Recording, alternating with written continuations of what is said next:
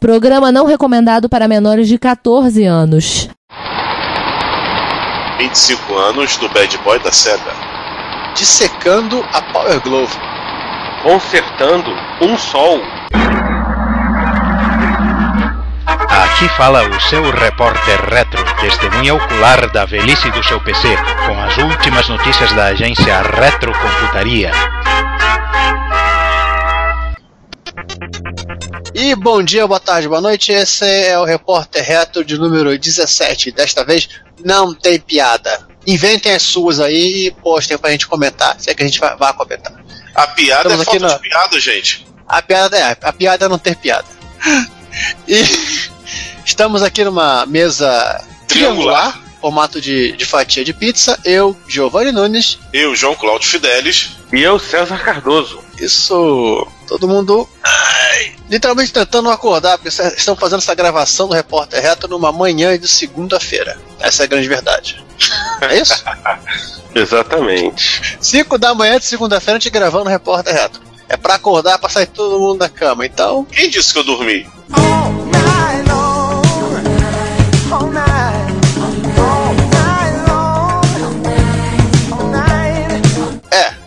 Alguns não É, tem o dormiram. pessoal que tá virado, né? Aham. Então vamos, vamos, vamos começar do jeito que a gente sempre começa, porque todo mundo sabe muito bem como é que a gente começa. 2016 das efemérides. E aí, qual é a ordem que a gente segue aí? É, é só tá aqui mesmo. Vamos, vamos, Tá vamos inventar o geral. O. É, do mais grande pro mais pequeno. Exatamente, né? Os 50 anos do Eco 4. É, é, Eco. Eco, eco, eco, pronto. é. Ok, a gente está abusando das piadas de quinta série ultimamente, repararam? E, olha lá, que diabos é o Eco 4? Ou foi o Electronic Computer Home Operator. Ah, É, pra diminuir a conversa, é basicamente o primeiro computador doméstico já criado e desenhado. César, aí vem aquele garotinho leite com pera fazer aquela famosa pergunta: Tio, tio, não me falaram que foi o Apple 1 feito pelo Steve Jobs? Depois do pescotapa, fala aí o que você diria, César. É seguinte, computador doméstico, entenda-se. Hein, César? Ele é doméstico, não pessoal. É, primeiro, é doméstico, né, pessoal? É, o Jim Sutherland, ele, a partir de uma de um controle, de uma máquina, de um computador de controle industrial Prodac 4 da Westinghouse, com core memory, né, circuit I/O, etc e tal, ele montou um Eco 4 que era basicamente um computador que fazia parte da casa. É, e fazendo sentido de, de inclusive ocupar um cômodo da casa. Exatamente. E tipo, e fazendo no sentido de que é, né, haviam terminais pela casa para interação com o computador. Isso é tão, é, como posso dizer, é, ficção científica dos anos 60. Né? Se você pensar que é, o Eco 4 originalmente é de. O Eco 4 é de 66. É, tá dentro. Na verdade, ele, ele começou a ser construído em 65, 66 ele foi terminado. E, por exemplo, em 75 ele foi usado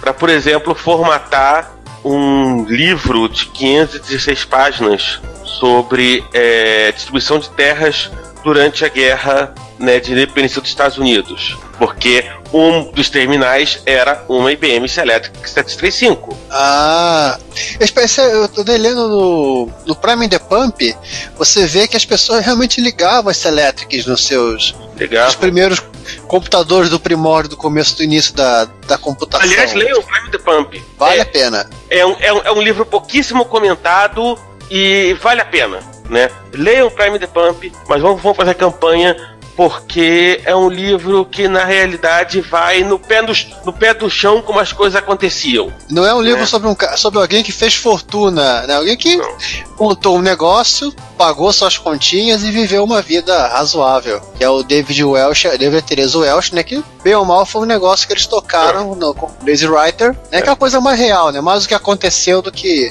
o, o meia dúzia de três ou quatro que viraram mega, ultra, super, ultra bilionários com 50 filmes sobre a vida deles. Mas então, é, e, e além disso, a, no, no link que a gente vai colocar, né? da, da, da comenta que a esposa do, do Jim, a Hugh Sutherland, ela é, é, é, chegou a, a fazer um, um, um, texto sobre viver com o Eco 4 e etc e tal. Porque, assim, naturalmente era a época né, que as pessoas. Né, era a época do, do, desse tipo de futurismo, né, do computador como, como parte da casa. E óbvio que o Eco 4 pegou toda, toda a atenção que podia pegar. É, é bem bacana. É, só uma perguntinha. Ele consumia 3 kW, significa que é muito. 3 kW? É, a pessoa é... compra, monta computador com fonte, né, João? Com, com fonte de 400 watts aí, né? Pois é. é.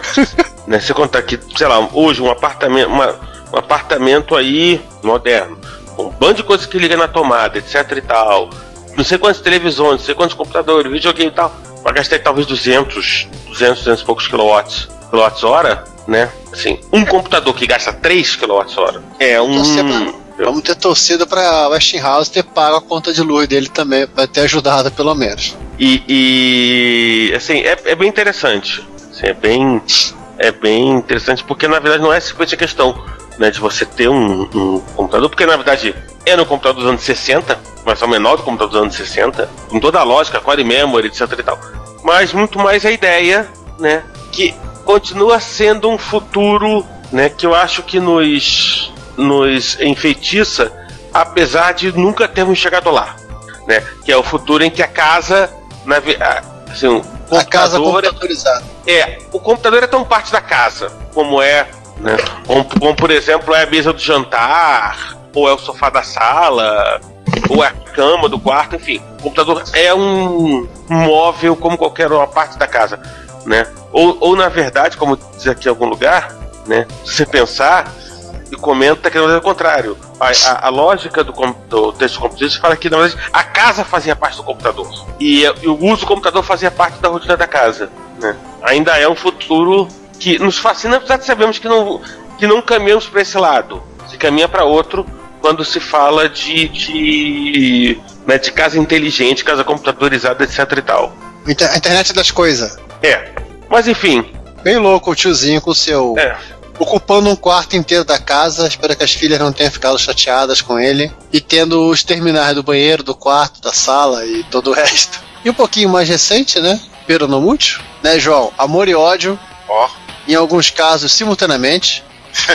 Eu seria uma relação meio masoquista, é isso? Vocês estão estaria é uma relação é uma relação é exatamente é uma relação que beira o sadomasoquismo isso aí gente no sentido estrito da palavra lá da obra do John Leopold von Masoch lá no final do século XIX os 35 anos da entre aspas, formação, porque o povo já se, se conhecia, né? Da Microsoft. Sim. Empresa que, para o bem e para o mal, ela influenciou muito a gente.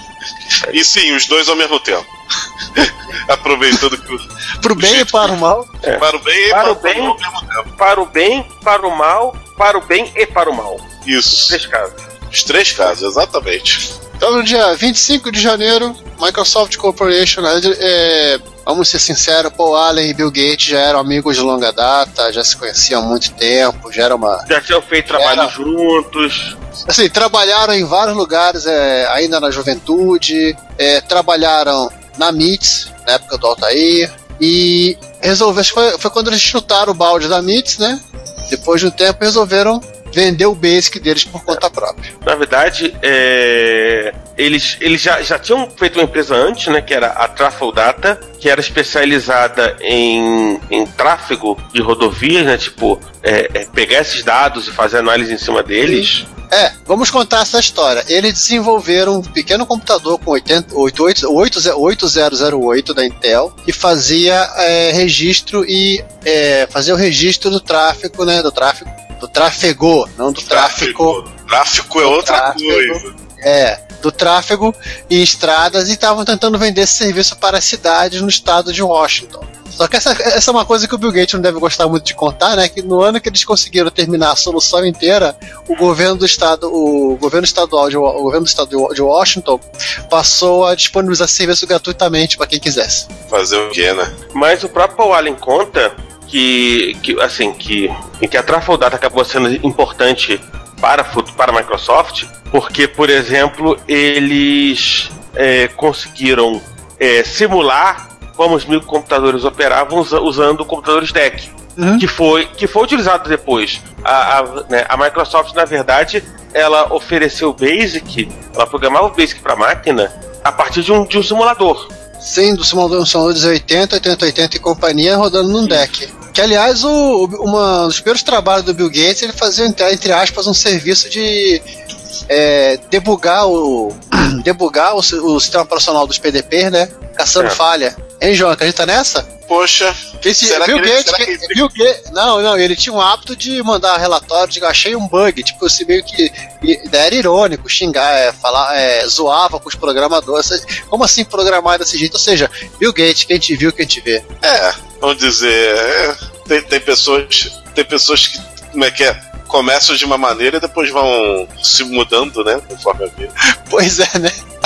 Ou seja, Bill Gates já foi um, um bom programador. É, ele, já, ele já, já reclamou de bug. Agora, é quando, quando, o bug é nosso, é, a gente tem todo um carinho e afeto especial por ele.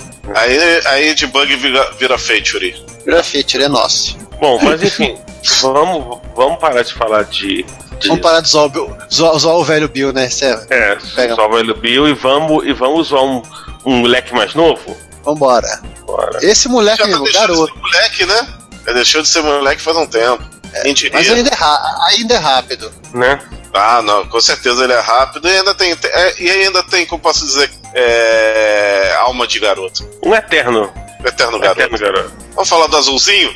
Ah, o azulzinho. Vamos. De uma empresa que também é azul, é conhecida como azul, mas não é a IBM. Vamos falar dele, o Sonic o Gato. Segundo a Globo, quando lançou o Segundo- jogo lá em 1991, fazendo 25 anos, a reportagem anunciou lá na SES, uma das coqueluches da SES era o Sonic o Gato. Glória É, mas- Maria, tá, na- tá no YouTube aí. Aspas, Um gato sem rabo, o link aí pra botar na matéria, tá? Isso isso é gato sem verídico. rabo, né? É, É, eu vi, vi o, o vídeo disso. Um gato sem rabo, né? Aham. O gato. Sem orelha também, né? É, ajudando a nossa amiga Glória Maria, que não sabe diferenciar um gato de um porco. Esp- Espero que ela, nesses últimos 25 anos, ela tenha aprendido, ou se machucou bastante no processo. É. o 25 anos do Sonic, né? O personagem, o jogo e o person a personagem criada pela SEGA, como forma de ser um contraponto contra o, o bom moço do Mario, né? E o foco mais infantil da Nintendo nos jogos. Ela resolveu ela resolveu procurar mais o o público jo- mais jovem, né, mais, mais adolescente, com um personagem com uma certa uma bad atitude, um bad boy. E que também né, e, e com uma jogabilidade que aproveitava a principal vantagem do Mega Drive. O Motorola 68000 de 7 MHz, que dava um show de processamento em cima do, Sim. do E da os scroll, e o, e o- o multiplano do, do processador de vídeo também. Sim. E aí o que, que acontece? Nosso querido gato, quer dizer, Espinho, é, foi lançado em 1991. Ele foi colocado a. Depois de muito brigar, Tom Kalinske, o presidente da SEGA da época, é, brigou e colocou o mascote como cartucho encartado no Mega Drive. Os japoneses falaram: como assim? Um jogo desse? Não. Confie no que eu estou fazendo. Porque ele foi o System Seller do Mega Drive. Ali a SEGA arrebentou com, com, com o console. Ele foi feito para parar o lançamento do Super Famicom, ou melhor, Super Nintendo no Ocidente, né? E sim, deu certo. O Sonic, que, que engraçado também é, era para ser é, totalmente diferente do que a gente conhece. Era para ter uma namorada humana. Quem diria que a SEGA aproveitou essa ideia ridícula no Sonic em 2006, Olha. Incentivando a zoofilia. Ah, incentivando a zoofilia, exatamente. E foi feitos vários protótipos desse jogo aí. O primeiro jogo tem vários protótipos na internet, hoje em dia, vídeos inclusive, porque o jogo teve várias modificações. O jogo foi feito uma- pela divisão da SEGA que acabou se tornando a Sonic Team. e que re- rendeu vários títulos de Sonic para os diversos consoles da, da SEGA anos de, no decorrer dos anos, né? E tá aí até hoje, mesmo a SEGA não fazendo mais os seus próprios consoles, ela continua como uma so- soft house e publisher. E ela É, até né? hoje está com jogos do mas- seu mascote aí na É, pra o Sonic, posteridade. o, o Sonic andou muito maltratado, né, na última década. Sim. Né, com jogos muito ruins. Aparentemente, parece que a, a, a SEGA voltou a, a, a tratar melhor. Mas o Sonic andou. O Sonic andou muito maltratado né, no, na, na, última década. Né? E, enfim, é uma pena. Porque é, o Sonic é pra... provavelmente um dos personagens mais carismáticos dela e dos videogames também. É, de todos os videogames, todos os videogames. Que o. Ele.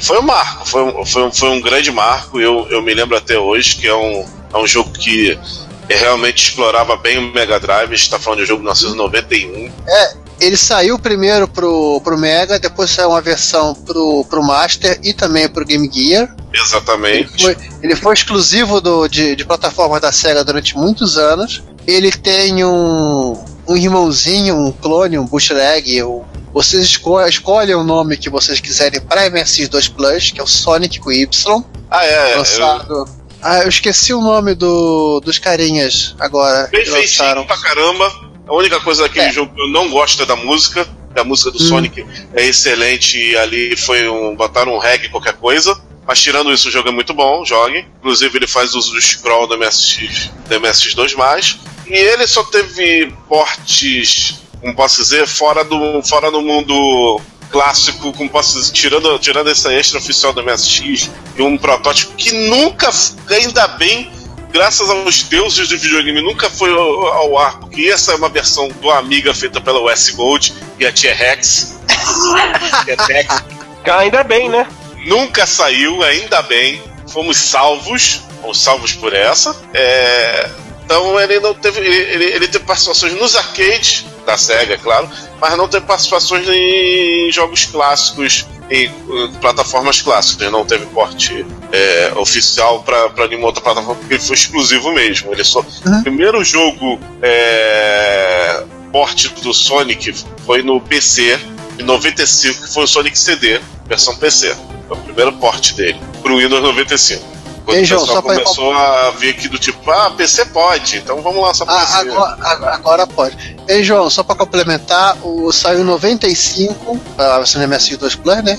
E Turbo R, uh, duh, saiu em 95 é, foi, foi pela Analogy. Oi? Qual empresa? Pela Analogy. Analogy. Ou seja, curiosamente ele saiu junto com o do PC. Ou seja, ele só em 95 que ele deixou de ser entre aspas, exclusivo. É, exclusivo de a qualquer plataforma, mas continua sendo exclusivo de console. É, ele saiu originalmente em disquete e recentemente eles fizeram uma versão para. Eles fizeram uma versão em cartucho.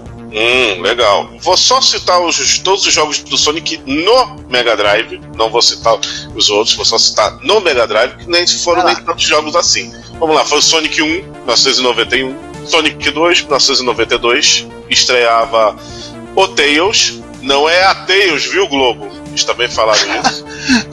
e, muita, e, muita, e muita revista de videogame engoliu isso, e replicou isso. Fazer o quê, né? O Miles, né? Também conhecido como Miles. Em 94 saiu Sonic 3. Em 90, desculpa, em 93, antes do Sonic 3 saiu Sonic CD. Só teve porte depois para outras plataformas 95 em diante. Sonic CD era para era pra você usar com o, Sega CD, né? Exatamente, o próprio nome me diz, Sonic CD, ele foi concebido para ser o, o Sonic 2, acredite hum. se quiser, só que as, as, as equipes divergiram, o que, que a SEGA fez? Pegou a galera do, do, do, do, do Sonic 2, é, uma, uma galera que se divergiu, chamou eles para trabalhar nos Estados Unidos, japonesa lá nos Estados Unidos, fizeram do Sonic 2 em cartucho, enquanto que o pessoal japonês ficou com o Sonic CD, que acabou atrasando e sendo lançado depois do Sonic 2. Se você reparar em termos de jogabilidade, o Sonic CD tá mais pro Sonic 1 do que pro Sonic 2. É, depois veio o Sonic 3, e junto aí nesse, nessa meiuca teve o Sonic Spinball, que é. Eles pegam uma fase que o Sonic fica brincando de bolinha de pinball. Uhum. A fase do cassino. E eles fizeram um jogo todo em cima dessa ideia. Não é tão bom quanto a, quanto a ideia, né? Mas vale. É, logo depois teve o, a revolucionária é, tecnologia Lock 1. Foi lançado em 94 mesmo, o Sonic. Sonic é, e Knuckles. E o pessoal dizia que seria, seria o Sonic. O Sonic o Sonic 3 seria, na realidade, todas as fases do Sonic Knuckles mais o Sonic 3. Tanto é que ele encaixa no Sonic 3 e vira um jogo só. Knuckles é o. É, é aquele inimigo dele? A É antítese uma, do. uma, uma étnica. E não tem nada a ver com étnica, mas tudo bem. Vamos lá. Também super rápida, super sônica. Ele não é. Ele na realidade, esse, esse, esse inimigo, ao contrário dos outros inimigos que aparecem, ele foi aquele famoso inimigo que vira aliado, né? Ah. Ele foi manipulado pelo Dr. Robotnik, depois Sonic enfrenta, o vence e ele se torna amiguinho. E pra terminar a lista dos Sonics clássicos do Mega Drive, esse é o, o último é o Sonic 3D Blast, que é visão isométrica, até lembrando um pouco o Sonic do arcade. O jogo foi lançado também no Saturno, que já era um console, foi lançado em 96 e pro Saturno também, já que já existia. Um dos últimos jogos do Mega Drive. Acabou. Não Sim. vou falar dos jogos do Master System, nem do Game Gear. Master System, se não me engano, tem três ou quatro jogos. Mas é, Master, Game eu não vou Gear, falar, Tudo também vou falar sobre eles aqui e não vou falar sobre o jogos Dreamcast. futuros. Dreamcast são dois: Sonic Adventure 1 e 2. Eu não, não curti muito esse jogo, mas vamos seguir adiante. É, por isso que eu resolvi falar só dos clássicos no Mega Drive. Tudo, tudo bem, as pessoas vão me xingar Ah, de não, não ter falado dos jogos vou do, do eu vou Master. falar tá? do, é, vou falar do Sonic Adventure por um único detalhe. Ele us- utilizava o recurso de quando você estava utilizando a VGA Box no Dreamcast, ele permitia, ele, te- ele- ele colocava mais detalhes na mais detalhes na tela. É verdade. O jogo ele rodava ah, em, na resolução de VGA. 640 por 480 VGA e ele e ele ficava mais bonito, realmente. Vamos seguir o Bárbara!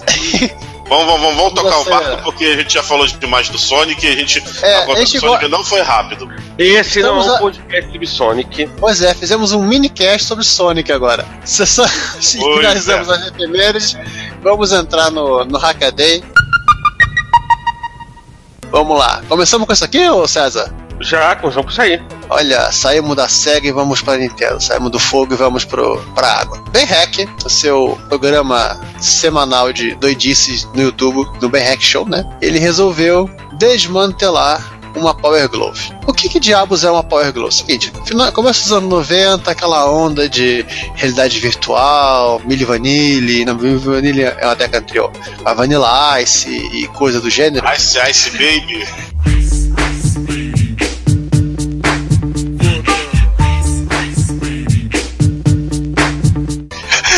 É, o pessoal, alguém, da Mattel, não tem, isso não tem muita relação com a Nintendo, né? Delirou de fazer um dispositivo de realidade virtual para o Nintendinho. E criaram a Power Glove, que basicamente ela, ela lembra muito o que você vai, é, o que você vai ver anos depois no Wii, né? Com a, o emote, com o Kinect, com o sabe-se lá o que mais, etc. Que era um dispositivo que você poderia usar a sua mão como um é, para controlar objetos na tela. É, a Power Glove funcionava como um joystick. Ou seja, por favor, imaginem a cena, você com o braço esticado em direção à televisão, levantando o braço para o personagem subir, abaixando o braço para o personagem descer, inclinando o braço para o lado do seu lado esquerdo para o personagem para a esquerda e virando o braço, abrindo o braço para o personagem para a direita e fechando a mão para ele pular. Giovanni, não precisa imaginar não, cara. Jogue o Já Wii. cansa, né? Jo- Já não, cansa só É só jogar o Wii. O Wii é a versão muito refinada disso aí. Então, mas é- o problema é o seguinte: você tinha que manter o braço esticado pra jogar. Ele é a simulação de joystick. E tinha lá, tinha um jogo chamado, eu não lembro agora o nome do jogo, Powerball, coisa assim, Super Powerball, que é do específico Power Globe, que ela funcionava utilizando mais direções do que quatro, que os oito direcionais de um joystick. O louco do, do Berrec, ele resolveu desmontar, descobrir como funciona, mapear o protocolo ele, assim como é no Wii, tem o sensor que fica pela televisão, né? Desmantelou isso, testou como funciona, é, ligou tudo num num shield USB de Arduino e fez, pausa dramática, o far de tambores.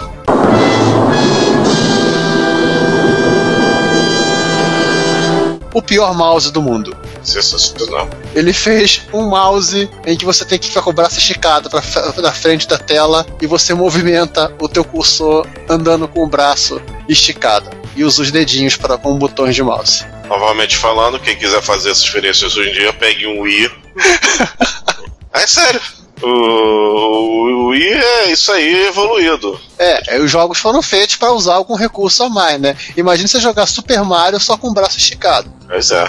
E E assim, só, só em ter, eu ter simulado aqui o braço esticado para explicar para as pessoas já, já, cansou. Imagine jogar. Olha, a Power Esse Glove sim. não funcionava nem, nem na época para jogo, imagina para mouse. Sim. E era lento. É, há relatos de que as, a, a, as crianças derrubavam coisas na casa, por que será? Jogando usando a Power Glove e por aí vai. Caraca, olha o flashback no Wii, o que, que aconteceu? A mesma coisa. a mesma coisa. Não sei se vocês repararam que, no, que o controle do Wii vem, isso aí de fábrica, é default, a presilha pra você botar no braço. Todo jogo tem a, tem a santa tela. Favor, botar a porcaria da presilha, amarra essa merda muito bem amarrada no seu braço. E mesmo assim, não impediu você ver vídeos, vídeo cacetadas na internet eu juro para vocês que, que tem isso, procurem, do cara zunindo o controle do Wii na televisão. Ah, já ouvi falar de na televisão, de longe, né, é, atirando pela janela. Sabe qual é a parte pior? Hum. É tiozinho processando a Nintendo por isso. É, isso é normal, seria normal. Ah, vem cá, eu já falei muito de Power Glove, já falei muito de videogame. Ô César, pega um tópico aqui, não tem nada a ver com videogame. Vamos, vamos. voltar pro. Vai lá, vai lá. Vamos, vamos pegar. É, a gente já comentou, o Steve do Big Mess of Fires, que ele, tipo, tinha comprado todo o estoque mundial de TB19, só que acabou.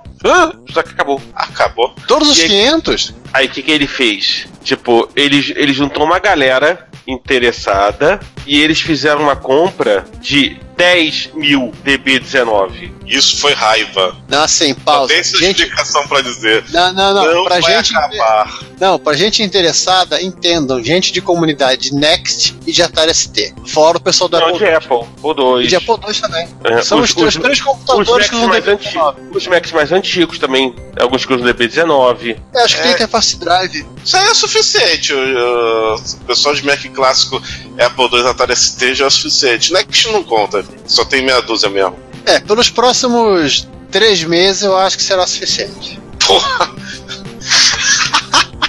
Cara, vamos, vamos, vamos, vamos fazer um bolão de aposta aqui? Quanto tempo vai demorar para acabar esse, esse lote? É, o legal do post é que tem uma foto aqui da. Acho que da, da, quando a encomenda chegou na casa dele com uma, duas, três, quatro, cinco, seis, sete, oito, nove, né? com 12 caixas. que pariu. Vamos fazer um bolão de aposta? O Giovanni falou três meses. César, quantos meses você acha que vai durar esse, esse lote? Eu acho que vamos ter uma, uma nova compra seis meses a um ano. Eu vou ficar com você também. Um ano. Giovanni é mais pessimista, três meses. Vamos ver o que vai Ou mais otimista, né? De repente tem uma tal demanda reprimida aí nesse troço. É, dependendo do ponto de vista ponto de vista realmente é otimista. É, vendeu tudo, é. E aí, gente, pergunta agora, idiota: que história é essa de fazer um cortador de plástico usando um disquete? Não, não, pera. Antes disso, ah. só, uma, só uma observação. Diga. É, esses 10 mil, né, que hoje é o estoque mundial de DB19. É ah, é o novo estoque mundial. E que está, quando o posto HD foi feito, estava na sala de estar do, do Steve sério. É, os maiores. Assim, teve dois grandes problemas. Um, encontrar um desenho do DB19 que o pessoal da, da indústria que foi fabricar pudesse entender. Dois, passar é, um valor aí envolvendo cinco dígitos né, significativos de dólar né, para um banco em Hong Kong. né? né, com o, o né, e tendo que explicar que fosse um pouco na tomada e que não tinha o príncipe nigeriano no meio. Ah, sim. Olha, a chance disso dar merda era grande, hein? É, assim, felizmente, eu acho que, que, que hoje em dia já, assim, já, já se criou, e particularmente o pessoal que faz realmente, e no caso do Steve, o Steve, ele, como ele teve que garimpar DB19 pelo mundo afora, ele conseguiu essa manha de acesso ao, ao fabricante. Tendo acesso ao fabricante na China, fica tudo mais fácil, né? Porque... E agora ele vai querer até diversificar, né? Fazer o DB19, DB17, DB21, DB13, é. DB. Já, DB2. Já, já pediram DB23. Esse povo de amiga. Povo de amiga, né? né? Mas assim, isso, isso é uma coisa que, de certa maneira, o, o, o João, e se você consegue confiança e acesso né, né, nas empresas de Hong Kong, Hong Kong, Shenzhen e tal, você consegue as coisas. Eles fabricam o que você pedir sem problema. Qualquer coisa hoje. Em bom, em bom português, ele já tá sabendo as manhas dos Paranauê pra chegar, pra chegar junto do, do, do China lá e pedir o que ele O famoso caminho das pedras. Isso. Então, agora sim pode voltar a quem tá falando. Vamos lá. Já que a gente falou de, de conec- inclusive conectores que vão ser utilizados em drive de disquete, que diabos é isso aqui? É, é, alguém que não tinha o que fazer, né, é, fez um cortador de, de plástico usando a parte da mídia de um disquete 3,5 como né, a lâmina do cortador. E pior de tudo, funciona. Corta plástico, mas não corta metal. Sim. Nota mental que eu vou fazer isso, que eu mais tenho é disquete. Três- Você vai ficar passando. Porra é, e você vai andar pela rua cortando pedaços de plástico, né? Sim, hoje em dia, olha, olha, olha, olha. Gente, não faça isso em casa. Fazer um disclaimer. Não faça isso em casa, vai dar merda. Mas uma aplicação disso é você chegar em estacionamento. Hoje em dia, tudo que é carro tem para-choque de plástico, tem um monte de acessórios de plástico, não é mesmo? Chega com uma coisinha aí, uma bateria.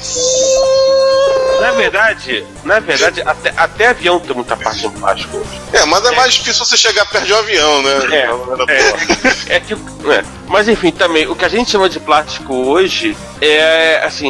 É, envolve coisas que tem pouquíssimo a ver com o plástico de consumo que a gente conhece. Ah, tenta sorte, cara. A lâmina, o máximo que vai acontecer é a lâmina ficar devastada conta de João. João, zoeiras à parte, isso aqui, por exemplo, você pode utilizar para, por exemplo, é, cortar, serrar um conector de uma placa, né? Aí você arranca, você serra o conector e depois você usa o ferro de solda só para tirar os pininhos metálicos que ficaram. É mais fácil de você fazer esse tipo de coisa do que você ficar tentando com o soldador de solda arrancar o conector. Sim. Somente, somente conectores muito grandes, como por exemplo o DB19. Então, de certa forma, mais uma vez, o... as notícias estão interligadas. Bom, o próximo não, não tem muito que interligar, né? É. Mas vem cá, explicando agora o que são capacitores, para que eles de onde eles vêm, quem são, como se. Não, pera, isso aí é é outra coisa.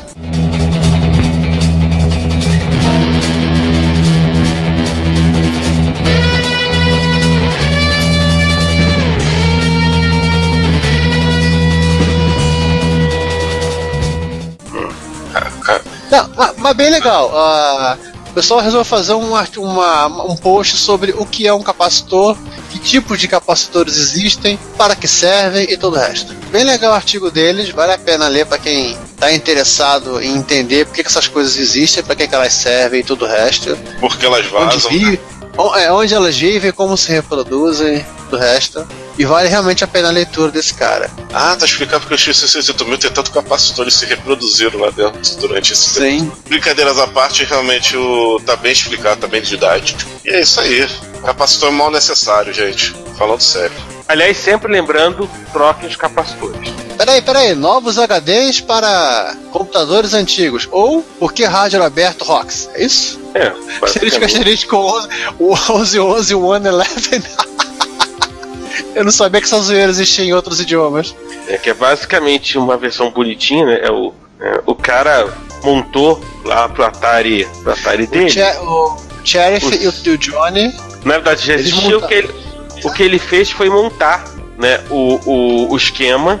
Um projetinho mais tranquilo, pronto, pronto É. para uso, para você fazendo, para você fazendo, óbvio, tendo as ferramentas adequadas na sua casa, um um CIO do, é, um adaptador CIO para SD, né? CIO para SD para você utilizar no seu Atari 8-bit. Então ele colocou, ele é, disponibilizou todo o projetinho, desenho da placa, posicionamento. Ele destruiu. O que, que é isso que ele destruiu aqui? Ah, ele destruiu uma laminadora, assim como muitas pessoas no Brasil também fazem isso. Eu deixa eu explicar essa parte. Você imprime em laser, né? Isso, isso rola em alguns lugares. Você imprime em laser a sua, a sua placa de circuito impresso. Você pega uma placa de uma placa padrão que você compra em loja de eletrônica. Você imprime os dois lados. Você cola a parte do, do toner voltado para, para a placa que você comprou e você aquece. Assim, no aquece existem vários tipos. Tem gente no Brasil que usa o fusor de adaptado de impressoras a lasers e tem pe- pessoas que compram a envelopadora, de, a plastificadora de papelaria para plastificar documento e ficam passando, adaptam né, o teu, a temperatura para ficar maior e ficam passando a placa dentro desse do equipamento, obviamente destruindo o equipamento no processo, depois de alguns anos, para transferir o toner para a placa e aí fazer a, fazer a corrosão e fazer a plaquinha. E ele fez todo o conjunto aqui, ele fez a plaquinha, ele fez a caixa na impressora 3D e montou os componentes, olha no 74LS. Botou uma telinha de LCD e, claro, o cabo SIO e ligou no seu feliz e contente Atari, Atari isso aqui é um Atari X, qual dos modelos? 65XE. Pô, bem legal, hein? Gostei da ideia do cara. E principalmente que ele tem feito tudo, tudo, tudo documentado com fotos, imagens e todo o resto. É engraçado que já é meio uma conexão que a gente vai falar, vai falar daqui a pouco, né? Aham. Uhum. Um cidadão chamado Voj Antonich, que caso você não lembre quem é, é o cara que fez o Galaxica, primeiro computador, né, faça você mesmo da Yugoslávia, ele montou um emulador de Apple em 91. Que funciona muito bem, só pelo fato que ela, ela é muito maior que a Apple. Ele usou um, um microcontrolador PIC 16C54, alguma memória e uns buffers de, de I.O. E, óbvio, tudo para pelo menos caber numa, na área de um Connect Socket de Apple. É. E com uma grande é. vantagem. É, vê aquela né? como não dá para esticar para os lados, o que, que ele fez? É. Ele esticou para cima. É, e com uma grande vantagem. Como tem uma saída serial, bastava né, é, plugar no computador e copiar o, o, código novo da Apple em vez de tirar a Apple, apagar a Apple, reprogramar a Apple. Sim, ele fez um emulador de um emulador, literalmente um emulador de cartucho. Muito legal, assim, muito curioso, realmente pelo tamanho e a, e a aparência do bicho, né? Não, e tem umas técnicas interessantes que ele, que ele utilizou para é, economizar espaço. É, ele também literalmente ele construiu para cima. Ele fez um predinho na placa mãe. Mas bem legal. Gostei da, da ideia do cara. Quer dizer. Uma ideia, tudo bem, uma ideia que deveria estar na, nas efemérides, porque veio 25 anos. Que é a ideia do Sonic, inclusive. É, é, é assim, é quase uma efeméride Hackaday, né, que a gente uhum. é, comentou. Mas é, mas é extremamente interessante, né, pelas soluções que ele, que ele adotou de é, economizar é, espaço e de garantir assim, que tem essa facilidade. Que é muito mais fácil você ter um emulador. Nesse caso, você está programando, você está desenvolvendo. É muito mais fácil você trabalhar com um emulador de Apple, né? Em que basta você plugar num, num PC e subir o código e ter um Apple novo do que pegar uma Apple, tirar, re, apagar, reprogramar, etc e tal. Né? Que é um processo bem mais tedioso, bem mais chato. Mas enfim, bola pra frente? Vamos lá. Vamos, vamos ressuscitar mortos? Rise from your grave. Vamos, ah, agora eu entendi parte da ressurreição. Tinha, você tinha que ter ido no post, não somente visto a imagem. Tem o nome do cara aí, o coitado? O Drago? É o pessoal do Lambers, né? Quê? É o mesmo pessoal do, do nosso do nosso do nosso adaptador de SIO to SD de, de agora a pouco. O Dra é, é, eu acho que é o mesmo pessoal. É a mesma galera. É a mesma galera.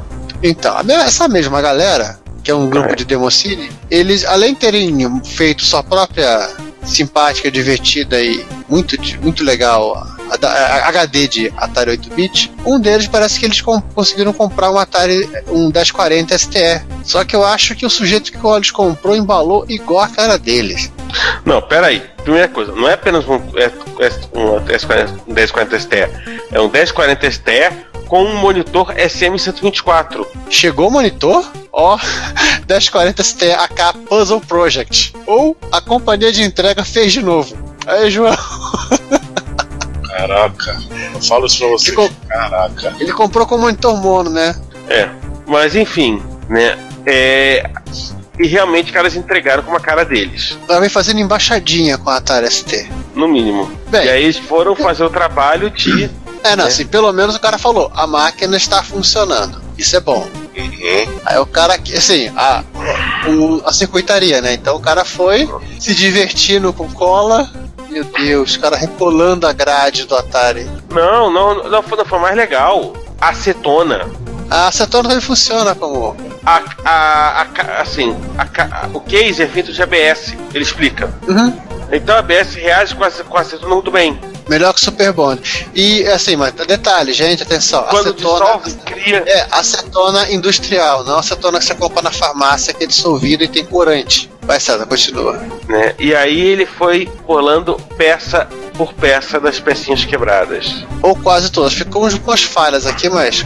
E aí depois ele, né? Aí terminou, fez, fez a pintura, né? Limpou o teclado. Teclado QWERTZ alemão, ó que diversão. E claro, ele comprou uma Ultra Satan e também comprou uma Net USB. Ambos lá com o Lot Harek. E pronto, o Atari ST voltou do, dos pseudo-mortos.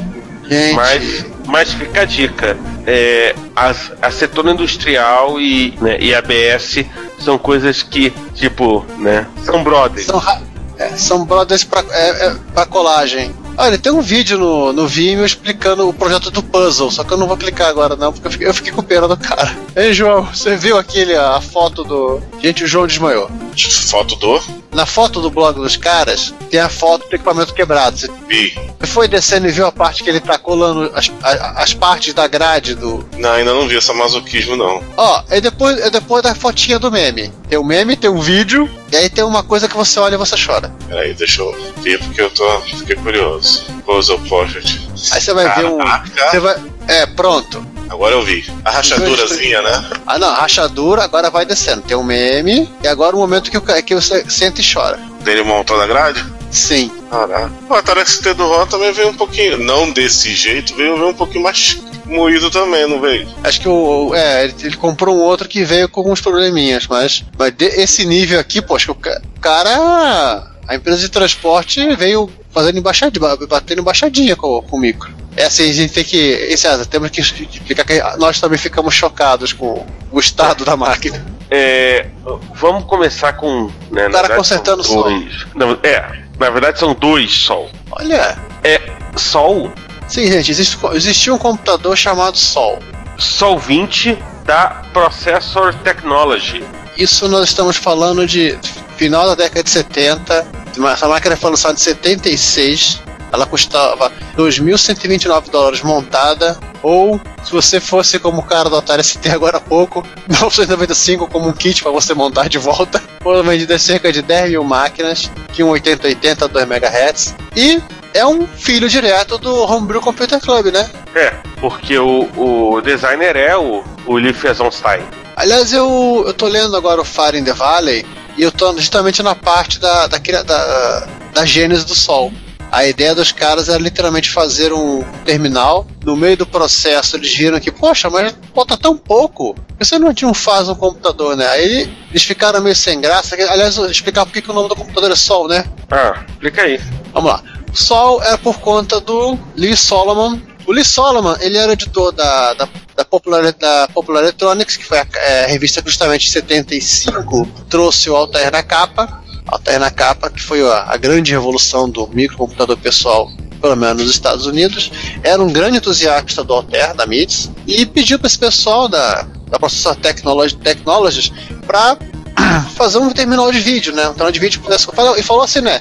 É um terminal de vídeo para ligar no Altair, vocês montem aí, eu ponho vocês na, na, na, na capa das próximas edições, né? Fazer uma propaganda como vender revista, né? Os caras começaram a fazer esse terminal de vídeo, estavam fazendo um computador. Aí ficaram meio preocupados de o Sol- ficar sabendo, né? Sol, Sol, ele chama-se Sol, inclusive, por conta do Lee Solomon. Ele perguntou, pô, a gente pode mudar seu nome pro terminal? O cara, pode?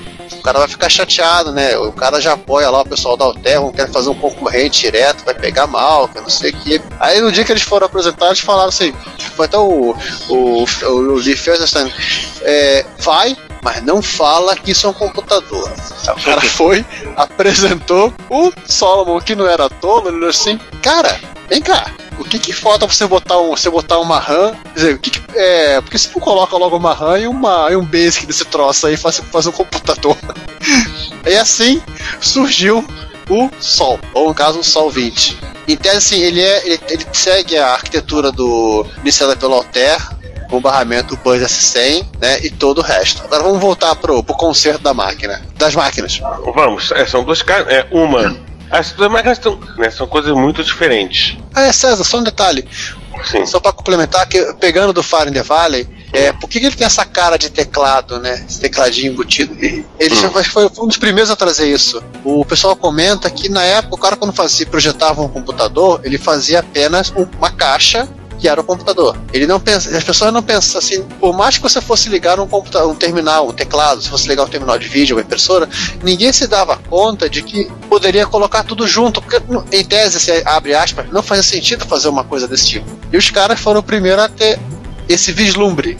Poxa, fazer uma caixa para o cara botar um teclado, faz uma caixa com teclado logo, pronto. Mas enfim, são dois, são dois erros bem parecidos, né? Um era é, erro de, de vídeo morto, né, split screen, e o outro era é, tela preta. Nos dois casos, o, me, né, o mesmo conselho: você nunca deve trocar uma CD 4029 por uma HCF 4029, porque pode ser que funcione. Aparentemente, tipo, ah, deve funcionar, talvez até funcione, mas algumas placas-mãe podem levar a, efeito, a defeitos bizarros ou paus no vídeo.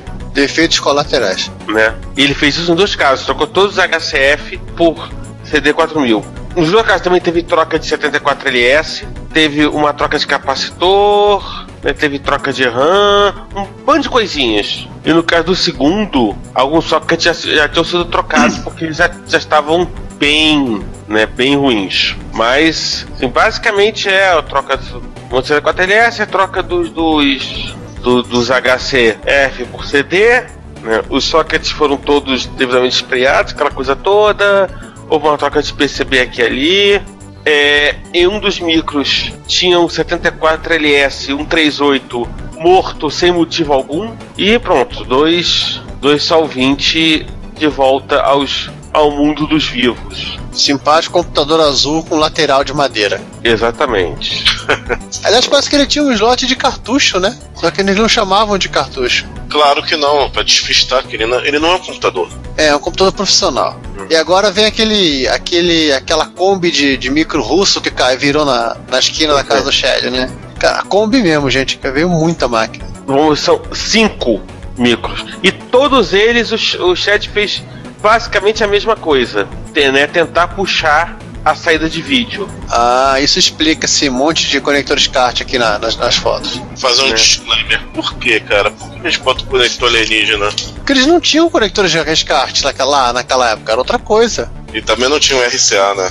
Acho que tinha RCA, mas a TV tinha outro conector. Tem um chip aqui passeando na placa. Vamos lá, vamos, vamos seguir um a um. Primeiro tem um tal de 1988, esse é o nome da máquina? É um. É, ele não, não conseguiu identificar o nome.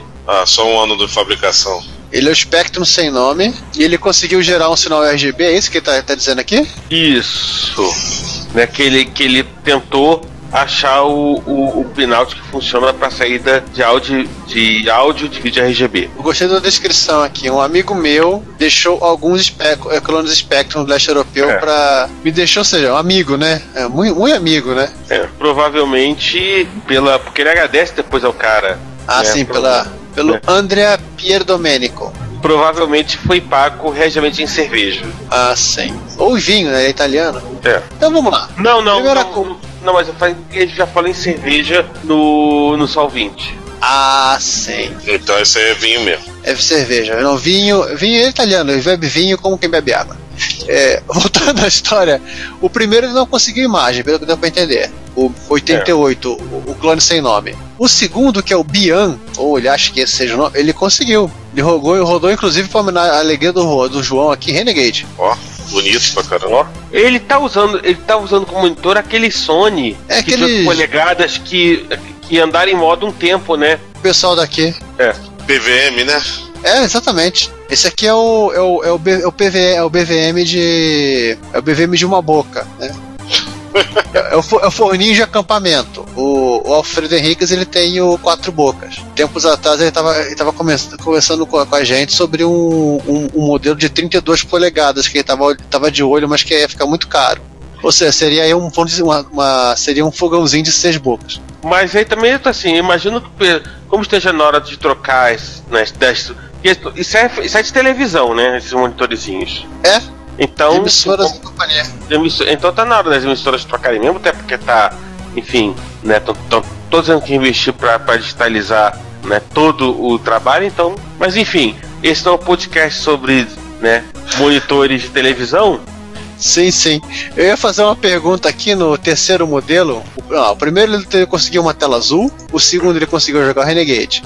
No terceiro É. ele também conseguiu imagem, só que eu ia perguntar assim, cara, ele ligou num queijo, mas não, é o post-it cor de cheddar que ele usa na, na mesa dele. Cara, ele usa um post-it cor de cheddar com o desenho da saída que ele achou. Sim, é porque eu olhei rapidamente, ué, é um queijo isso aqui. O Porque na- terceiro é, é também um no-name, né? É.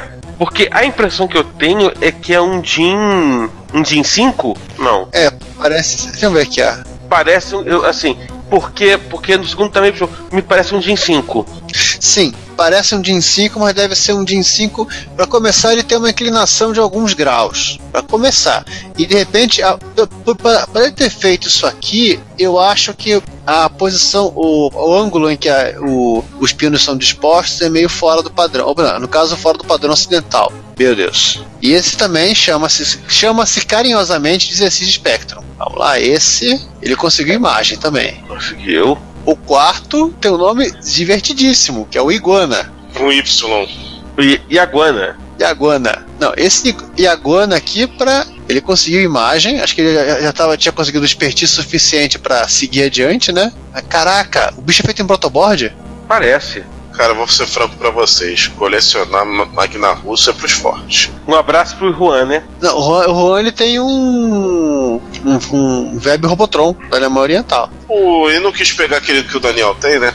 Ou tinha? Não, o Vector, não, não sei que fim levou aquilo. Aqui, ó, João, João, o anterior tinha. O, o anterior tinha, tinha soquetes verdes. Esse aqui tem soquete azul. Curioso esses soquetes multicoloridos. É bom quando você tem protoboard. Tu, Y, A, é iguana. Não, é iguana mesmo. Tem o número de série. O cara fez esse aqui. é o- é o- esse que tá na foto é o, é o 300.303.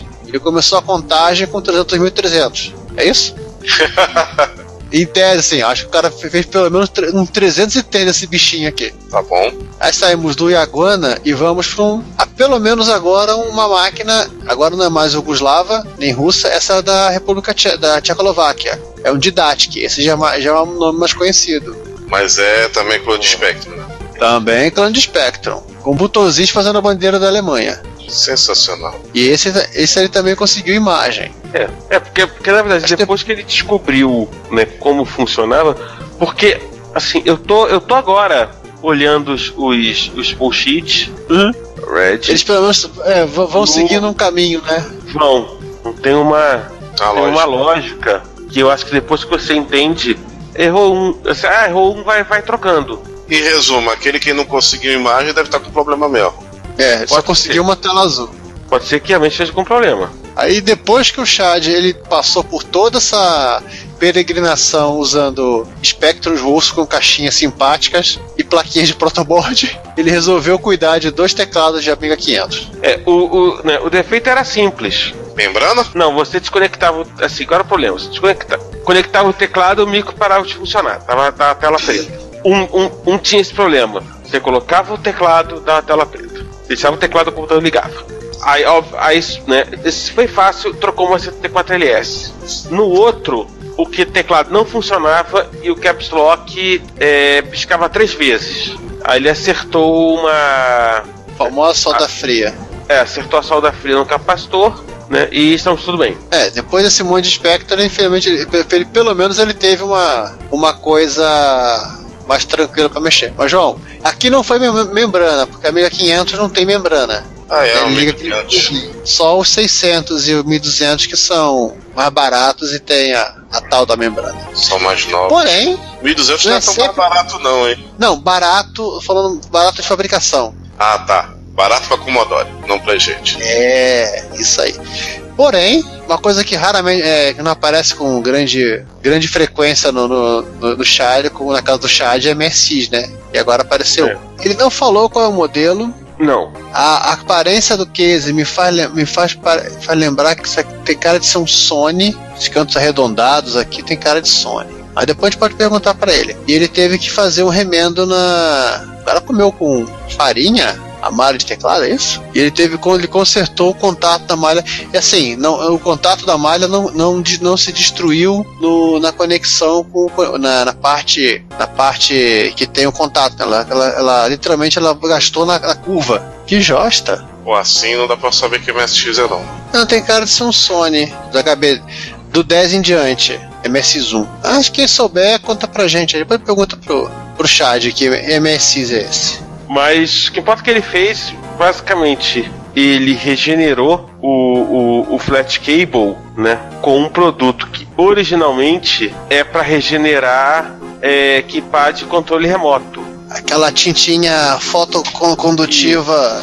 Ele andou usando isso numa outra máquina tempos atrás, né? Isso, ele, isso, ele, ele disse uma vez, ele disse embaixo, tipo, ele usou várias vezes na, no trabalho dele de restauração de, microcomputa- de retrocomputadores, mas nunca usou para né, regenerar o, o, o keypad de controles remotos. É, ele deve ser aquele cara que usa o WD-40 pra tudo, menos lubrificar. Mais ou menos por aí. E assim a gente fecha o- essa sessão. Isso, Vamos agora fazer um pouco de jabá, porque a gente pre- precisa jabalizar, só isso. vamos lá.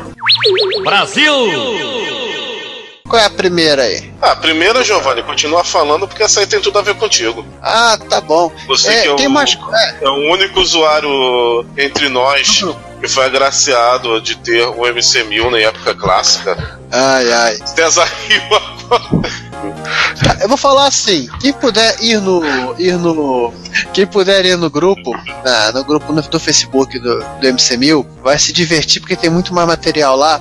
É, é, o link que eu vou colocar é só um pedaço do, do, tra- do trabalho de reesque- re- re- reescrita do driver de vídeo do MC1000. É, o Lízias está pega, Li- Lízias tá pegando esse, esse é, essa tarefa, tarefa divertida, que é aquele projeto que a gente já comentou, né, de reescrever a BIOS. Então ele começou a refazer o driver de vídeo. E o link que nós estamos passando agora é o, é o principal da história, que tem a- uma série de comentários dele, como ele fala com relação a aquilo que ele está lendo sobre o código. Então eu vou pegar só um trechinho aqui para vocês entenderem. Estudando o estilo do código dos diferentes componentes, é certeza absoluta que há código legado vindo de sistemas computadores ou videogames que usam o 8080 e também o 8085. O firmware do, o firmware do MC1000 é uma belíssima colcha de retalhos. Várias pessoas trabalharam neste código em momentos diferentes. Há rotinas que salvam registradores na pilha sem necessidade, pois os scholars ou também o fazem ou não precisam, o que dá a dica de que os subsistemas não foram feitos por pessoas, é, que os subsistemas não só foram feitos por pessoas diferentes, mas em momentos diferentes Aí ele põe parênteses, ou sem comunicação entre as equipes. Que é, no caso, acho que eu vou dizer que os três casos. É óbvio que não investiram tempo em revisão de código, nem em teste de integração, sendo que o motivo dos bugs chatos que o Emerson descobriu e corrigiu, mó pinta de ser- serem erros é, que oco- ocorreram durante a integração dos subsistemas, uma vez que os subsistemas isolados funcionaram bem em berços de teste. Ou seja, ele está fazendo, sem querer, um é, junto com ah, a escrita, a reescrita do drive de vídeo, um trabalho de arqueologia com relação ao Da BIOS, né? a, a origem do MC1000, ou seja, o troço veio, sabe-se lá do que. E ele termina o texto, desse texto em particular, falando que a origem de- desta maquininha é bem mais complexa do que imaginamos. Caraca, o que, que os chineses fizeram aí? É, aquilo que eu falo, os caras deviam estar fazendo um videogame, no mínimo a placa, é, o projeto era, um, um era de uma máquina 8080, de repente um videogame, vi- pode ter virado um videogame 8080, depois não, tira o 8080, põe os 80, mais barato, mais barato. Botaram os 80, não, volta, volta, não é mais videogame, volta computador. E por aí. Vixe. E tem inclusive tem uns vídeos bem legais dos, dri- do- do- dos drivers funcionando. Só não sei como é que anda direito essa, essa tarefa de essa tarefa de verificar se o verificar o, o que você colocar que está sendo é quando, né? Quando essas alterações vão ser entre aspas queimadas numa nova versão de BIOS. Aliás, falando em nova, acabou o terceiro e último lote, é isso? Isso. Seguinte, terceiro e último lote lá do Zeni- da, da MSX Remix Neo BR. Lote do Zemix do, Do Luca. Luiz Luca, né? Do Luca. Luiz Luca. E aí né? é o seguinte: é, se você não comprar nesse terceiro lote, acabou. Acabou. Só É quando tiver o só quando tiver o último no- único no Mercado Livre agora. Ou então você monta o seu. O que for mais fácil pra você. É. Monte o seu, é mais fácil. Mais fácil não diria, mais barato. Talvez. E, aliás, acabou, acabou, acabou. Terceiro lote. Temos um- uma galera nossa aqui participando de podcast lá de fora, é isso? Quem? Quem é o cara? Garrett, o Wilton e o Carlos Bragato participaram no The Spectrum Show, episódio 50, 52, né? Nossa! Participaram do episódio, no episódio 52 e resolveram contar lá pro, pros britânicos sobre o que foi essa, esse tal de TK aqui no Brasil. Essa tal de microdigital, né? É, foram os TKs e os, os, os clones locais. Esses pisaiolos uma... que a gente tanto fala no nosso programa. Sim, os próprios. E aí os ingleses souberam que o Spectre é, estão... virou, virou pizza.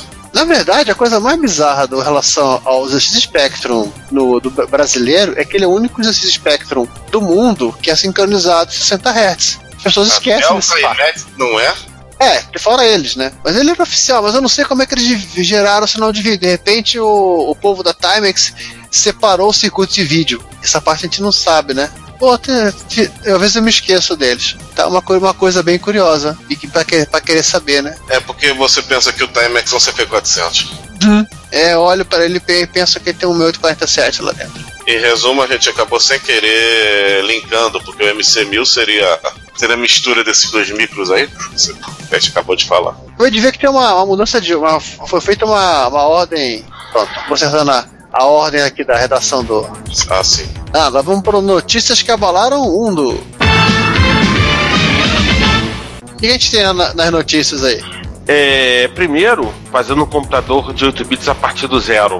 Sim, gente, do zero, cara, de, de, do começo do princípio, inclusive o gabinete, que aliás é, é um gabinete bem bonitinho de madeira. Aliás, esse monitor que ele está usando aqui é, é o monitor CGA Hércules, de 14 polegadas fósforo branco. Eu tive no meu 386 esse, esse mesmo monitor. Então, aliás, aliás assim. Não, aliás, pelo que eu tô vendo aqui, ele também está usando uma placa CGA para saída de vídeo. Ah. Então fa faz todo sentido. Ele começou a usar um monitor VGA Acho que a imagem não, não curtiu muito a imagem e partiu para partiu pra uma. Pô, bem interessante isso aqui. Aliás, assim, vocês têm que pegar. Vocês, é, como uma placa CGA de última de mais recente, ele usa um integrado maluco que tem um 45 lá dentro. Na verdade, se vocês pegarem o, o blog desde o começo, vocês vão ver ele fazendo cada etapa do computador, né? O art, tem a, a, a placa da UART, tem a conexão com o teclado, tem a mais um pouquinho aqui. Viu uma coisa mais divertida? Tem a, tem a parte que ele liga uma PPI, tem a, um, uma, uma interface com compact flash e por aí vai. Ele, ele usando uma placa CGA como cartão de 80 colunas, porque antes ele usava uma placa de 40 colunas. O, claro, o conceito e desenho do fantástico e potentoso gabinete de madeira. Ó, tem até joystick, João. Olha aí. Gente, muita loucura isso aqui. Muito legal o post do cara. Também joysticks do zero. Não, joystick ele é, é pelo que eu vi aqui, é um, é um, é um joystick pro PC. Não, um joystick padrão Atari de, de manche. Ah, tá. Foi bem legal isso aqui. Isso aqui vale a pena acompanhar. Essa é uma coisa que eu vou montar aqui pra receber a próxima notícia. Do zero? Não, eu vou ficar seguindo o blog dele. Ah, bom. Acabei de marcar. E que mais aí tivemos de é, notícia que chamou a atenção do, dos loucos, assim como nós? O Museu da Mídia Obsoleta. Que é o que mais tem hoje em dia? Né? Eu acho que o mais interessante desse museu, né, museu obsoleta, é que não é um museu físico, né? É um é um website. É um museu de foto. Museu de foto, uhum. né? Mas a coleção existe, né? O Jason Curtis, ele tem esse, esse, esses itens todos e nenhum deles está à venda. Ah, não, peraí, peraí. Isso aqui é uma fita, uma fita de 4 horas. Hum? É isso aí. É, João, é uma fita de 4 horas. É, ela é um formato bem diferente, mas ela tem 4 horas. Eu tinha visto uma formato VHS normal. Não, não, fita cassete. Eu tô, tô entendendo, isso aqui é uma fita de áudio. Porra, o máximo que eu vi foi uma fita VHS de 3 horas e 40, se eu não me engano. Que o pessoal metia é, quase 8 horas de vídeo, né? Exatamente. Essa fita no Brasil não era muito comum, não. É, eu tenho uma fita cassete aqui que ela é uma. Ela não é 90, ela é. Bate 90. Não, ela é 70. Isso também não é muito comum. É. Olha, tem o nosso, nosso amigo é, Compact Flop Disk de, de 3 polegadas. 3, não 3,5, né? 3, 3 polegadas. E fora coisa. Olha, se eu achar aqui, eu vou acabar encontrando coisas que eu tive, como por exemplo, é, Zip Drive, LS120. Nota mental que o. Será que na Inglaterra o que a gente tem aqui de disquete de de 3,5 lá é de 3 polegadas, assim, a roda até hoje? Ou já Não, sumiu não, tudo, acho- já afumou, Deve ser, deve ser um. É, deve ser um 66, deve ter feito chá já. Feito chá, né? Fizeram chá. É, na Inglaterra isso é normal. E seguindo aí adiante, olha lá, João, você que gosta desse assunto, você que trata com toda a seriedade que eu tem que dizer respeito, o fato de que a MSI Association reapareceu no radar. Ou seja, a gente achava que ela tinha morrido e estava enterrada para sempre e mais, para toda a eternidade, mais dois dias, ela volta. É. Vocês acompanharam isso? Porque eu, eu, eu, assim, eu, eu não levo a acompanhei, não. eu não levo nem um pouco a sério a, a MS Association desde sempre. Quem me conhece sabe dessas histórias. Sim, Já fui xingado a respeito, inclusive, em alguns momentos. pelos espanhóis. É, não diretamente.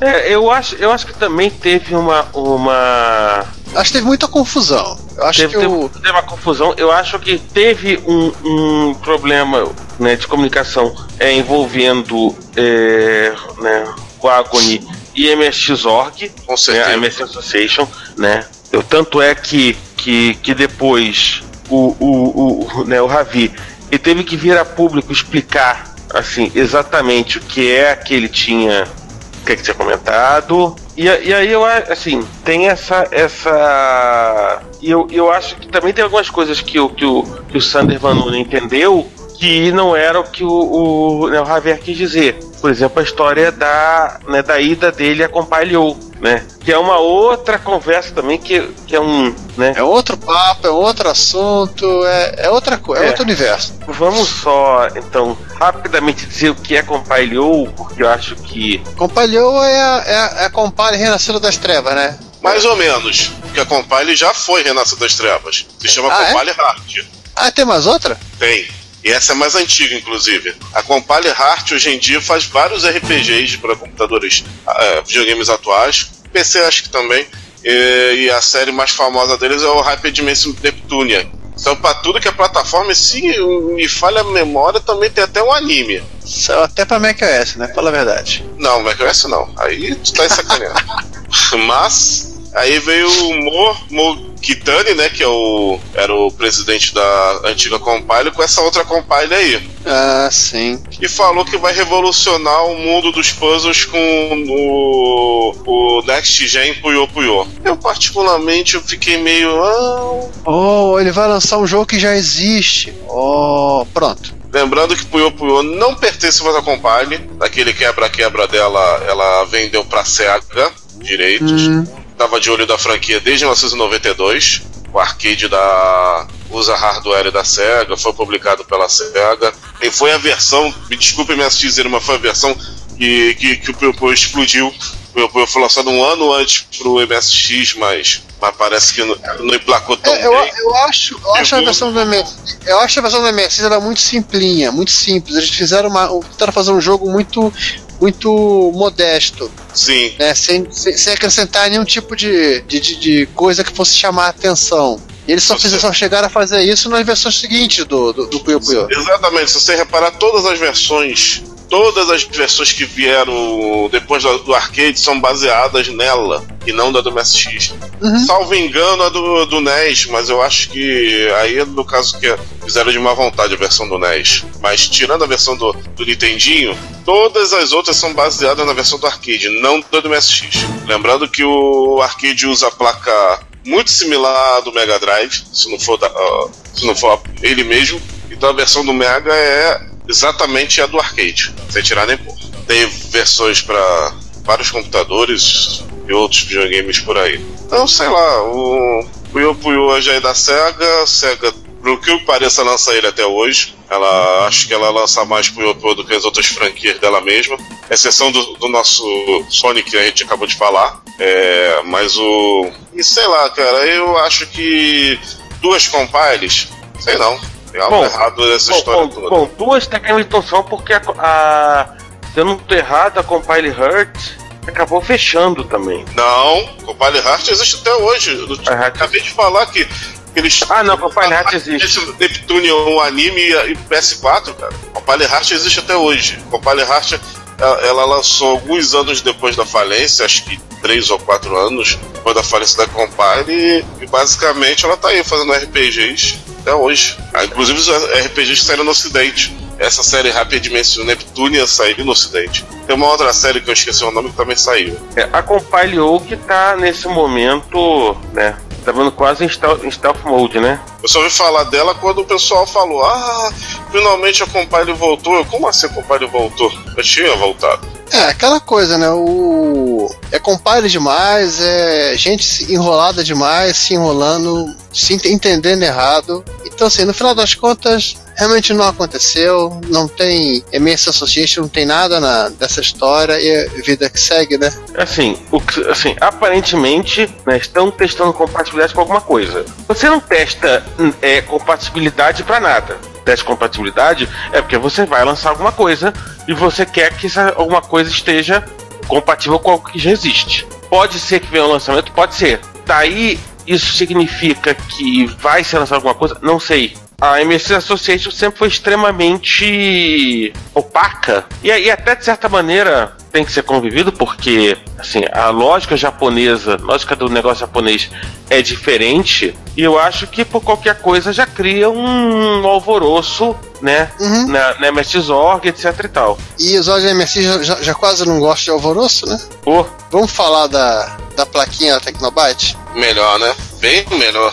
Então é o seguinte, a Tecnobytes vai lançar um FPU, né, para MSX, uma unidade ponto flutuante. Que é um, um circuito eletrônico que vai fazer, vai fazer contas ao invés de você mandar os 80 se enrolar para fazer as contas. Fim da história. Em funcionamento é isso. E aí eles apresentaram no blog deles, falaram sobre o assunto, botaram fotinha da, da, da placa, do protótipo da placa, e tem uns vídeos mostrando basicamente como as coisas funcionam. E em seguida, se- e em seguida seguiram-se uma série de comentários sobre a, a respeito disso, né? E aí, estamos na espera, né? Obviamente, o pessoal vai ter que trabalhar e desenvolver. Terminando isso, vai ser bacana. Sim. Mas enquanto isso não chega, vamos pro, né, pros comentários. 65 parte A. Primeiro comentário: o Office antes, dos, o- antes do Office, Planejos Eletrônicas, parte A. Primeiro comentário é do Emil, sucinto, dizendo: mais um mega excelente episódio. Obrigado. Muito obrigado, Mil. Você sempre. Vai que é distinto cavaleiro, sempre dando comentários pertinentes aqui a, sempre ao que a gente faz e acompanhando. Então, valeu pela força que você sempre dá, cara. Max Ferreira. E no dia 1 também do, de junho, ele comentou: Lembro de ter usado o Lotus 123 no DOS. Vinha com um plugin ou algo semelhante para melhorar a apresentação do programa em modo visual ao invés de modo texto. Muito bom na época. E eu É não sabia que tinha esse plugin no, no modo VGA do. É do o Lotus. Wizwig, se não for a memória, a gente, a gente comenta sobre ele na segunda parte. Ah, então eu não lembrava. Eu não era saber que eu não lembrava. É porque ele surgiu muito tardiamente. E o pessoal, como usava muito o Lotus 123 com XT e CGA, só quem realmente tinha o- uma placa VGA instalava esse módulo. que ele- Inclusive a parte, ele vinha num, num disquete separados. O próximo é o do Rui, e o Rui faz a observação de que não tá funcionando nem o download em zip nem o baixar, e depois eu entro. Tanto que o baixar tava ok, e o zip a gente já trabalha depois, mas já, já deve ter estabilizado. Já, a gente já, consert, a gente já consertamos isso. Já. Então o próximo que é o Rony. Rony Von Rony- falando Rony- que muito legal É, episódio. tá? Rony. Seu Rony Isso. ou Rony Von? Rony. Não sei. Então é só Rony. Esse é o Rony. Só Rony. Eu acho que é o Rony Von também. Enfim. É o Rony. Como essa pessoa não se, não se identificou totalmente, vamos chamá-lo de Rony para. Que consta nos autos, né? Consta nos autos que ele se chama Rony. Muito legal este episódio, parabéns novamente. Lembro-me de usar no CP400 Color 2 e depois no MSX, tudo antes de dar a PC. Cheguei até a digitar um programa inteiro de planilhas de cálculo da input. Aqui em, mão, em mãos também o Pocket referência do VisiCalc para RS80, uma aplicação revolucionária para a época, sem dúvida nenhuma. Aí apareceu eu zoando é, é, para relembrar que é, foi, foi incluído a a Laptop Like You na trilha sonora deste episódio. E depois tem o Emil. Senhores, notei que o aviso de abertura indica programa não recomendado para menores de 14 anos e na sequência, programa não recomendado para menores de 12 anos. E também achei que os áudios do Alborgues estão em demasia. No mais, estou curtindo bastante esse episódio. E o Ricardo embaixo responde: É, foi uma boa piada na montagem que saiu duas classificações indicativas diferentes para ambas as partes. Quanto à trilha sonora, confesso que ficou difícil achar que se encaixasse, por isso a repetição do mesmo trecho. E ao Borghetti, bem, como era assunto que poderia ser chato, e fiz o desafio de ter um episódio onde quase todas as vírgulas sonoras fossem dele. No futuro, quero fazer o um episódio assim com o Silvio Luiz. Vai Meu ser engraçado. Na verdade, a classificação indicativa é para 14 para 12, tem que dizer o seguinte: faz a média aritmética. Na planilha vai descobrir que a classificação indicativa é para 13 anos. Bom. O, o, o Emil, que é um usuário hardcoder de. um heavy user, né? Um heavy user de Excel 2016, ele resolveu lembrar para as pessoas que a anotação L1C1 ainda existe dentro do Excel e que a barra ainda faz aparecer o menu. Se a barra no Excel equivale a você apertar F10. Caraca. É, isso se chama código legado, né? Aham. Uhum. Putz, grila. E fechando aqui o. Opa, fecha. Não, Emil, Emil também comentou da, da trilha do com o Joe Colton, que é justamente a Laptop Like You, que só perde pro Alborguete. E finalizando, o Fernando Boaglio, ele é, manda uma planilha em Markdown pra gente. Foi um excelente episódio. cada, cada palavra escrita no, numa cédula diferente. Uma célula. Exatamente. Parte 2? Partiu? Partiu, parte 2. Então, parte 2. Né? Cara, o, só três é, comentários, mas tem um que compensa. compensa é, todos os outros que a gente tem é, comentários. Assim, eu começo e aí o João fala um, depois se o João quiser falar outro, enfim. Mas eu João, depois você comenta, faz o comentário do Sérgio. Tá. Você lê ele? Beleza. Beleza. O Fernando Boalho. É, muito bom episódio. Boeing, a empresa de aviões, foguetes, satélites e planilhas. Mas se você pensar bem, assim, na é, assim, nos anos 80, muitas empresas assim, reinventaram a roda por N motivos. Seja necessidades específicas dela, seja é, é, né, o computador que elas usavam, etc, etc, etc. É no 90 também, tá, ô. César? E de? Não, eu tô falando assim, tô falando. Quando, eu não tô falando nesse momento da empresa que faz computador. Quando ah, tá, assim, das empresas usuárias. Né, do, da empresa de TI, a empresa que não é de TI, mas tem a área de TI dela. Né? E, a, e no caso da Boeing, simplesmente achou que podia ser uma oportunidade de é, ganhar né, um extra né, vendendo planilha eletrônica. Tem empresas que literalmente surgiram em conceitos assim. Eu lembro que a Asus Gerdau ela montou o setor, ela tinha o setor de informática dela que cresceu a tal ponto que virou uma empresa separada, que é a tal da GSI.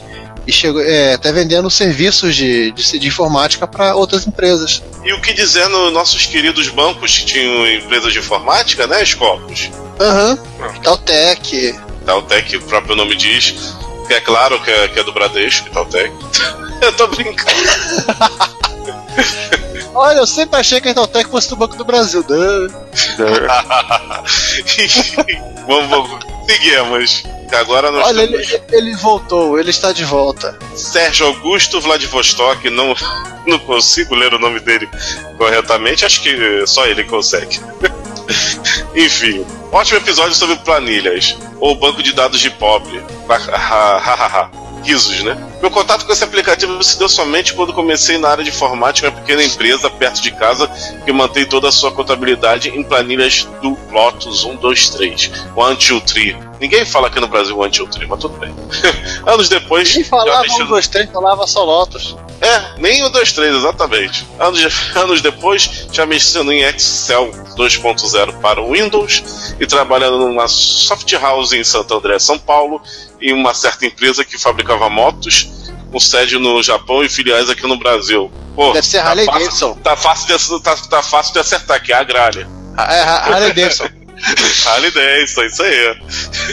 Resolvendo os contactar para refazer o sistema de contabilidade dele. Eu fiquei encarregado dessa tarefa e, para o meu espanto, o sistema era totalmente feito em Excel com macros em VBA. O que mais me deixou assustado na época é o caso desse sistema calcular o lucro de todas as filiais aqui do país. Isso mesmo, calculava o lucro da empresa em todo o território nacional. Para me deixar mais apavorado, o gerente financeiro me passa a planilha que aparentemente parecia simples, me forneceu a senha para desproteger o restante da mesma.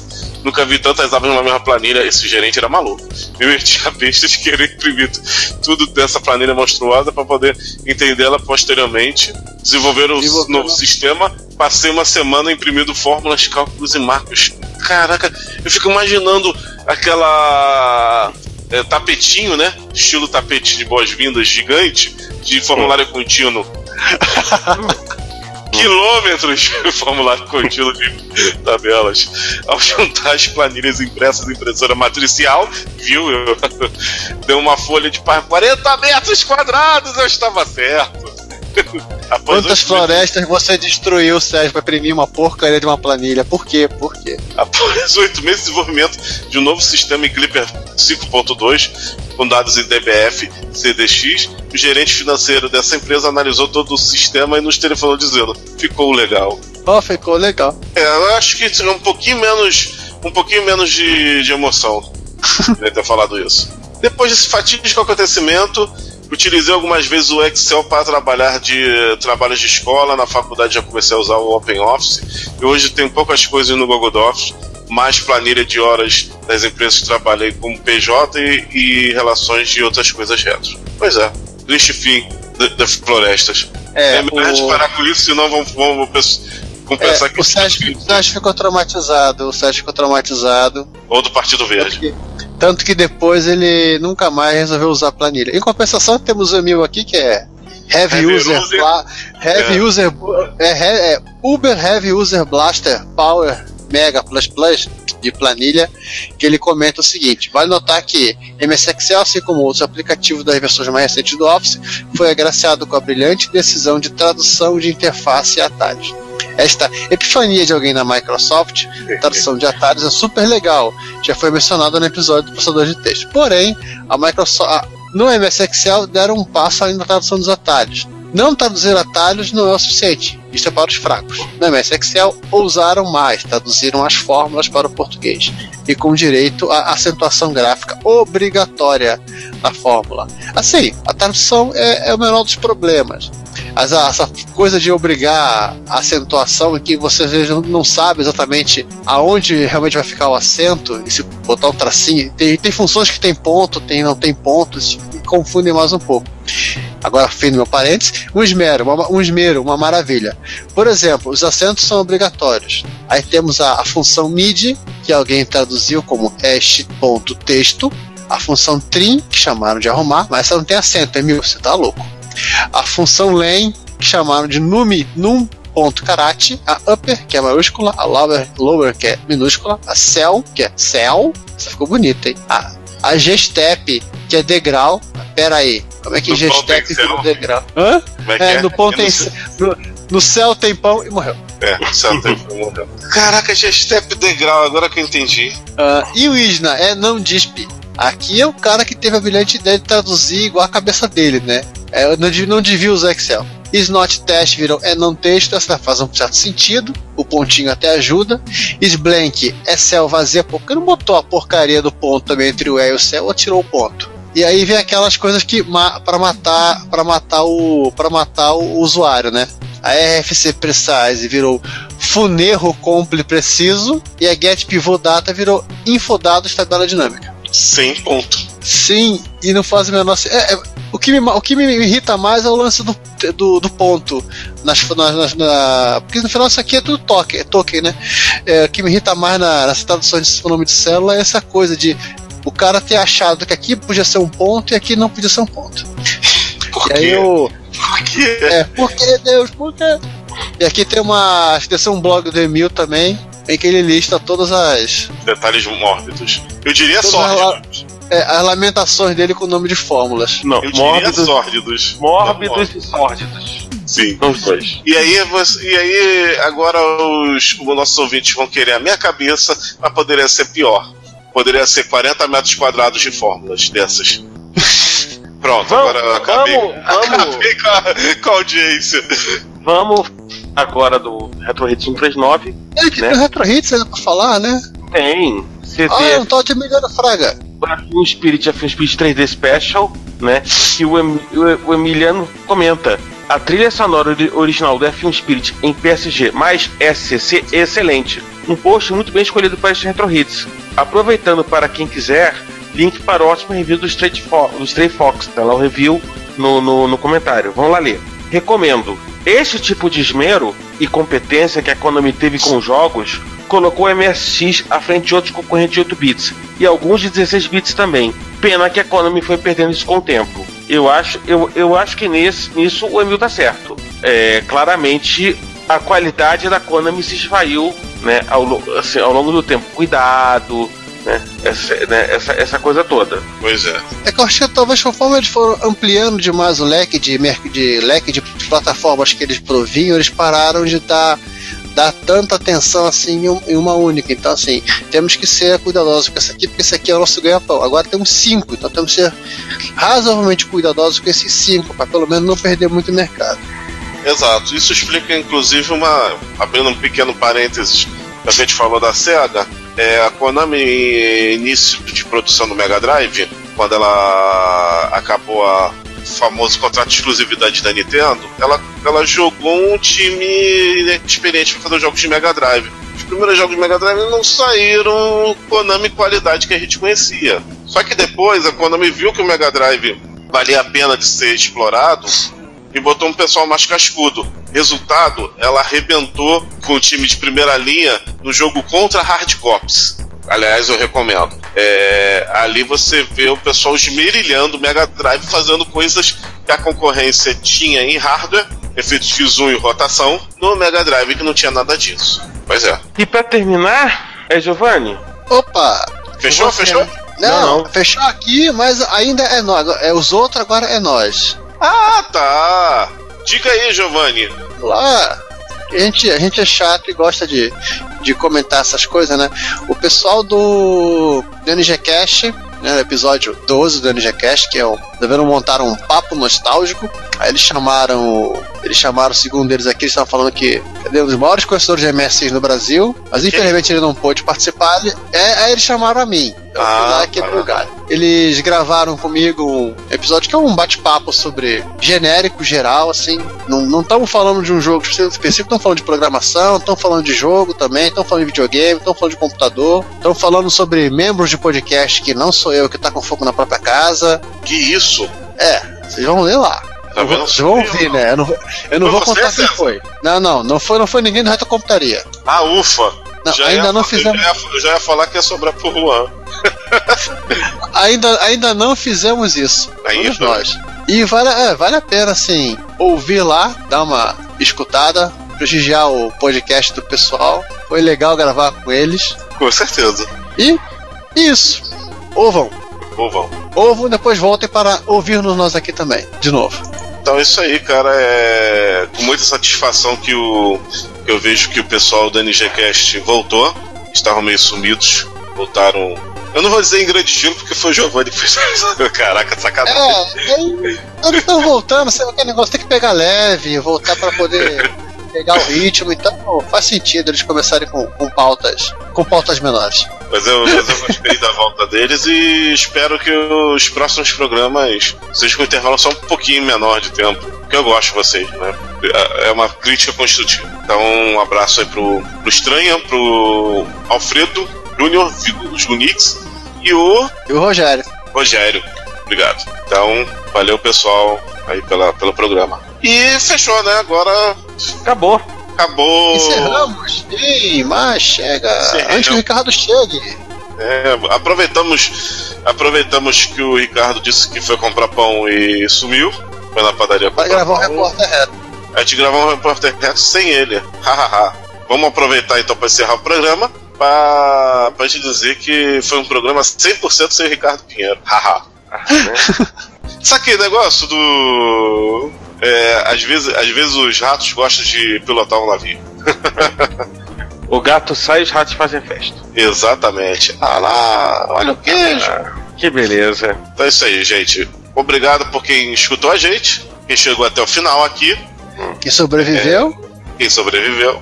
Quem não sobreviveu também, obrigado. Vamos fazer é, homenagens póstumas depois. Lembraremos de, de vossas almas, Sim. todo o resto. Por Então, aí. vamos embora. Vamos sim. Vamos. Só pra lembrar, é, semana que vem nós temos o 68, né? O 69. Episódio 68. Peraí, peraí, peraí. É, o- né?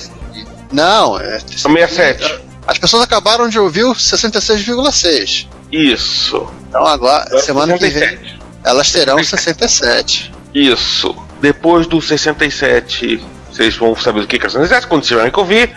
Mas daqui a uma semana a gente volta. Enquanto isso, vocês acompanhem. Né, todo dia tem postagem no Retrocomputaria. Isso aí. Então até lá com o próximo Repórter Retro. Quer dizer, até lá com o próximo programa mesmo. A gente tá nos É. dois. É, João, João, João, até semana que vem. Tchau, gente. Pronto. É isso aí. Gente, um abraço e fui. Tchau, tchau. Se você quer enviar um comentário, crítica construtiva, elogio ou colaborar com as erratas deste episódio, não hesite, faça. Você pode falar conosco através do Twitter, no usuário retrocomputaria, pelo e-mail retrocomputaria.gmail.com ou colocando comentários no post desse episódio em www.retrocomputaria.com.br. Lembre-se sempre do que dizemos. Seu comentário é o nosso salário. Muito obrigado e nos vemos no próximo podcast. Thank Thank you.